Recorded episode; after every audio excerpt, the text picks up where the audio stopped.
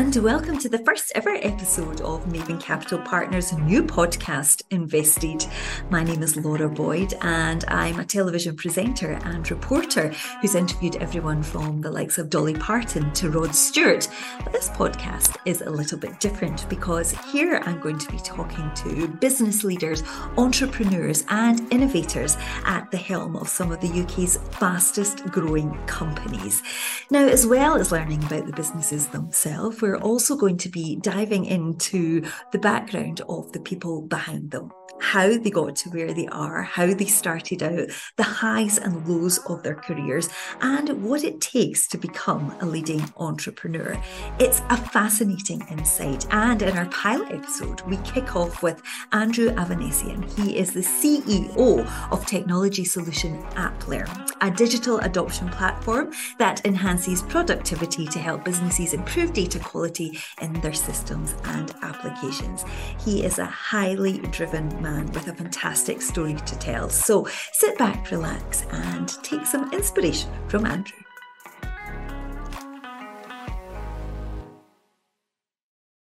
Andrew, thank you so much for joining us as our debut guest for the podcast. Thanks for taking time out your busy day we can't wait to hear about the business and how you got to where you are today. But first, we're starting off all these podcasts with the same question. We want to know how you kick off your day. Give us your morning routine. For me, I like to kind of get up just before six o'clock. I like to do some exercise of some form in the morning because I think it kind of focuses your mind and and clears your head as well. And one of the things I always tell people is when I've kind of done some sort of sport, whatever that might be, whether it's a run or a swim or a bike or something like that, sometimes come up with my best ideas on those on those training sessions because there's nothing better than kind of finishing that training session, coming up with a great idea, and then you just refresh for the day and you've got all the energy and the endorphins from doing that piece of exercise. So for me, exercise is key and fundamental to everything around kind of me as an individual and what drives me and all the rest of it. So that's something that absolutely I do every day, really. And it doesn't have to be, you know, going on a 10K run or something in the morning. It might be something like a, yoga session, or it might be uh, a swim, or it might be, you know, some sort of something for for me as like an individual, as like my mind, my body type thing. So that's something I would start my day off with. And do you think that is really important? Because I think we hear that from so many business people and, and entrepreneurs that there is that taking time for yourself, but as you say, that kind of kickstart to the morning. Yeah. You know you're going to have a crazy busy day, but it doesn't yeah. matter that getting up that little bit earlier really does help. Yeah, hundred percent. Otherwise, you'd go if everything was about you can't work all the time, right? You can't be, you know, you can't be in the thick of a business every single minute of every single day. You've got to have a time to recharge. So what I would tend to do is swim generally in the morning. And then I tend to do something at lunchtime as well. And that might be a yoga session at lunch, or that might be a run at lunch.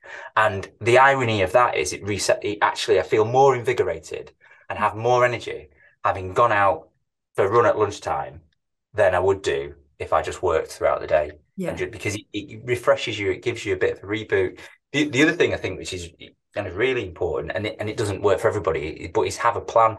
So I don't, you know, turn up to work in the morning with, you know, no idea of what I'm doing. I'm a very kind of organized individual. So I've got, you know, a, a, plan of action for the day. So I'm not turning up and wasting any calories or energy trying to figure out what it is we need to solve that day. You know, we've got, you've got a plan for that that's been, you know, scheduled maybe or figured out the day before, the day before that, something like that.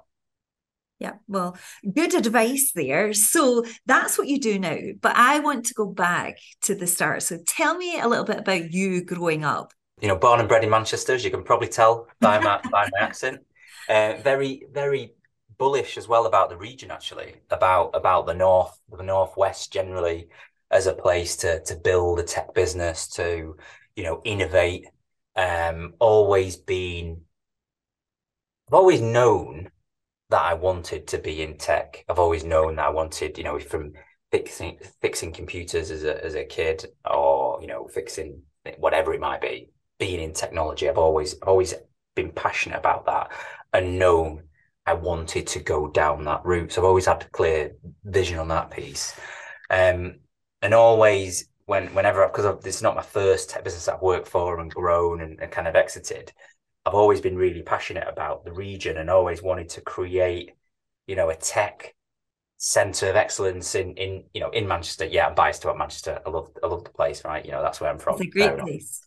Yeah, it, fair enough. Thank you. But I mean, look, I mean, clearly I'm going to be biased about it, but I think generally we've got so much potential in the UK yeah. and in in the north, especially, to build great businesses we sh- we need to be more bullish. We need to think bigger about about the region and what we can achieve. And I think sometimes we're held back by by not having the funding or not having the ambition. And and actually, you know, there's many bigger businesses in the US because they've got more of a bullish at- attitude towards things. They've got more funding to kind of build businesses, and I think we need to we need to back ourselves. I think a little bit. But for me, always been in and around technology, always known. You know, went to university, did a computer science degree. Always known that I wanted to to be in tech of some in some way of some sort, and then got you know my first job on support doing first line IT support, and then you know fast forward, you know maybe more than a few years, but fast forward a little bit, and uh, you know it served you well. Yes, exactly. Yeah. and what were you like as a young boy? Were you obviously, as you say, you were into tech, but what was your person personality like? Were you always very, very driven? I've I'm one of those classic completer finishers, I think. So if I come up with a plan, I'm gonna finish it, I'm gonna deliver on it. That that isn't to say you you don't, you know, you have to you have to what's the kind of sports analogy? Play the game that's in front of you, you know. So you shouldn't just come up with a plan and, you know, doggedly determine you know doggedly complete that whether it, might not be the right thing to do especially in business. Things change environments change. We've had a pandemic we've had a global downturn. You've got to reassess constantly. But i've always been someone that delivers on what they say they're going to do and always been someone that has been focused on you know you've come with a plan you're going to complete it. That's kind of my uh, personality. And i've always been in and around sport as well. Played rugby for years been in and around teams you know be, been committed to a team and delivering on you're part of that, uh, you know, part of that agreement, I suppose. Yeah. How do you think your friends would describe you? uh, extremely focused. Yeah. Um, yeah, extre- extremely focused. Um, uh, very, very particular about things. Actually, yeah, you know, uh, I, I know what I like, know what I don't like. Having that goal, and obviously, like your life being so organized and you're you're so committed to the job with your friendships and, and that kind of side do you think there can you is it possible to get the balance right? The short answer to that question is yes it does come at a cost because not everybody thinks the same way you do. You know everybody has different frames of reference. Everybody has different experiences. Every everybody is so i'm a task focused person hugely task focused. You know i'm not if you looked at my personality profiling, which obviously I've done, you know, many times, it's very task focused. And actually, not everybody's like that. So if you if you're speaking to or dealing with a people focused person, you need to react and respond differently. Yeah. To build a relationship with those pe- people, to build trust with those people, and actually get the most best out of those people, and for friendships as well, right? You know, for me, I you know I don't need someone to ask me whether I had a nice weekend or, you know, blah, blah, blah, all, all the kind of small talky type stuff. You know, for me, someone can absolutely come up to me and say, Andrew, you said you were going to do this by Wednesday next week. Have you done it? Yeah. And, you know, for me, I'm okay with that, but not everybody responds well to that type of approach. So you have to know individuals, you have to spend time to understand your friends, to understand your family, to understand the people that are working with you and coming on that journey with you, to understand how they want to be yeah worked with, communicated with, um, supported, so you don't try and end up um, just layering on the way you want to work for the people.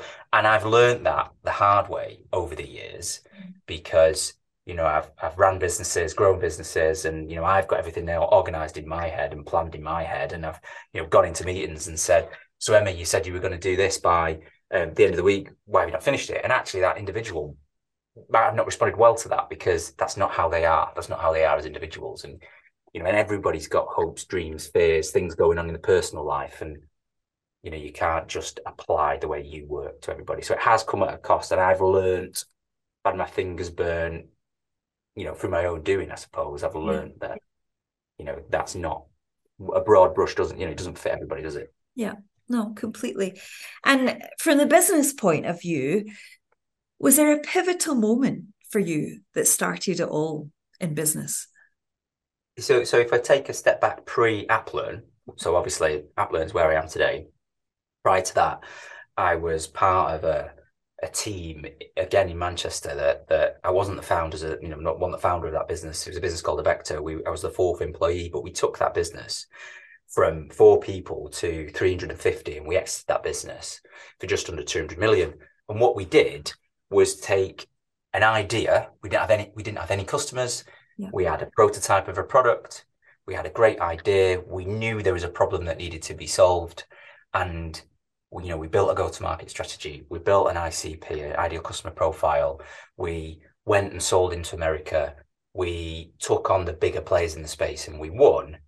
So the whole pivotal moment question for me is about actually being able to see the vision in an idea and be excited about it.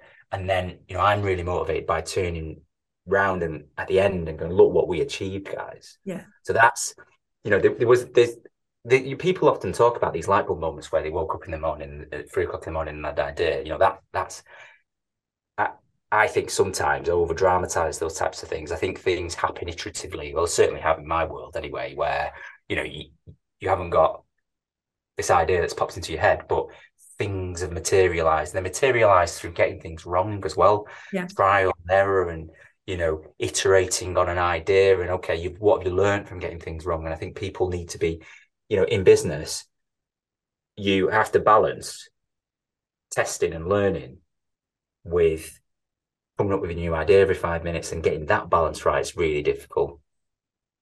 I can imagine. And then when you move into AppLearn, tell me how that came about and at what point you went into the company. Yeah so my my background is in as i've kind of just touched on is scaling tech businesses. Yeah. Actually understanding what's a good idea and understanding what's a bad idea. And you you often find with founders entrepreneurs they're ideas people. Mm-hmm. so you know i wouldn't put myself in the bucket of being an ideas person. I'd put myself in the bucket of I know what makes a good idea and I know what makes a bad one. Yeah. And I know what to do to scale it from a people, from a process, from a systems point of view, to take an idea and actually scale that. So it's the same when I joined Avecto and it's the same when I joined AppLearn. We we transitioned that business from a services business into a product-led software company. And then we're going on a scale-up journey. We're doing 50% of what we do from the US.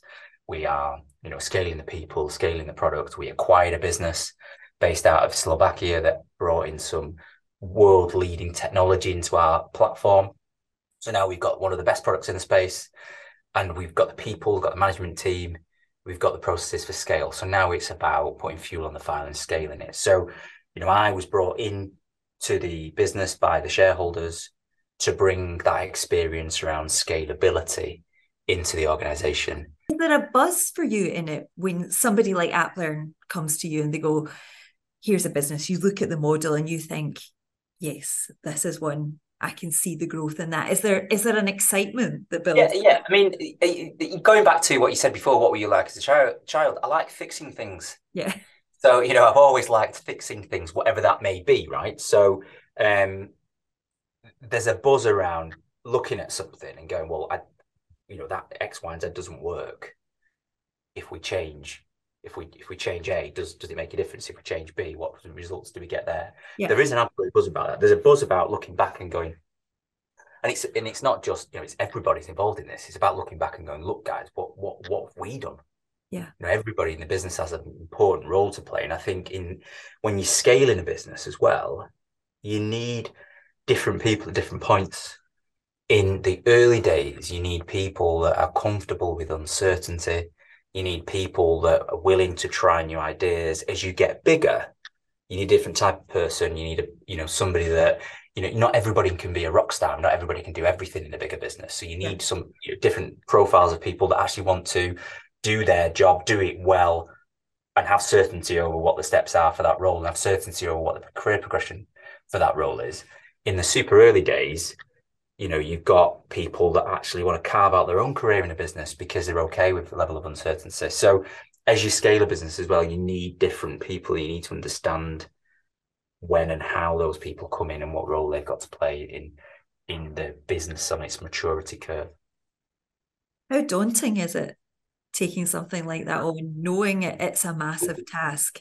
And is there a thrill to it? Do you thrive on that? The answer to that is yes. Um, and it's uh, it, it's quite there's kind of a bit of a dichotomy with me in, in terms of I'm comfortable with uncertainty. Yeah. I like to bring uncertainty uh, to uncertain scenarios. So I don't leave things to chance. And I think it's important to have a plan. And I think it's important that everyone's aligned to that plan and know what their their role is. So in our in our business, we have a vision of where we want to get to, which is to be, you know, the world leading DAP. We've got six business objectives and we've got 30 goals that measure them. So everybody's got a role to play in the business around, well, what they're working on, is it affecting one of these goals? So the end state might be uncertain because there's might be two, three, five years between now and, and then. But what I've got to try and do is be two to three years ahead into the future and working back from that. Yeah. And then the, the plans get more fuzzy as you get further out. They get more certain as you get closer. But you know, for me, it's about business is about trying to bring certainty to an uncertain environment. And in scale world, that's multiplied massively because you actually, in a lot of the times, you're defining a space, you're defining a product, you're selling things to people they've never heard, they've not never heard of it, a DAP before, which is a digital adoption platform. Yeah. Most people today still don't know what that is, and it's an emerging environment. So you've got that element applied to it as well. But there is a certain, absolutely, there's a buzz about it, and when you when you achieve your goals and you look back, you know, it's it's an amazing euphoria around look what look what we've done from from nothing.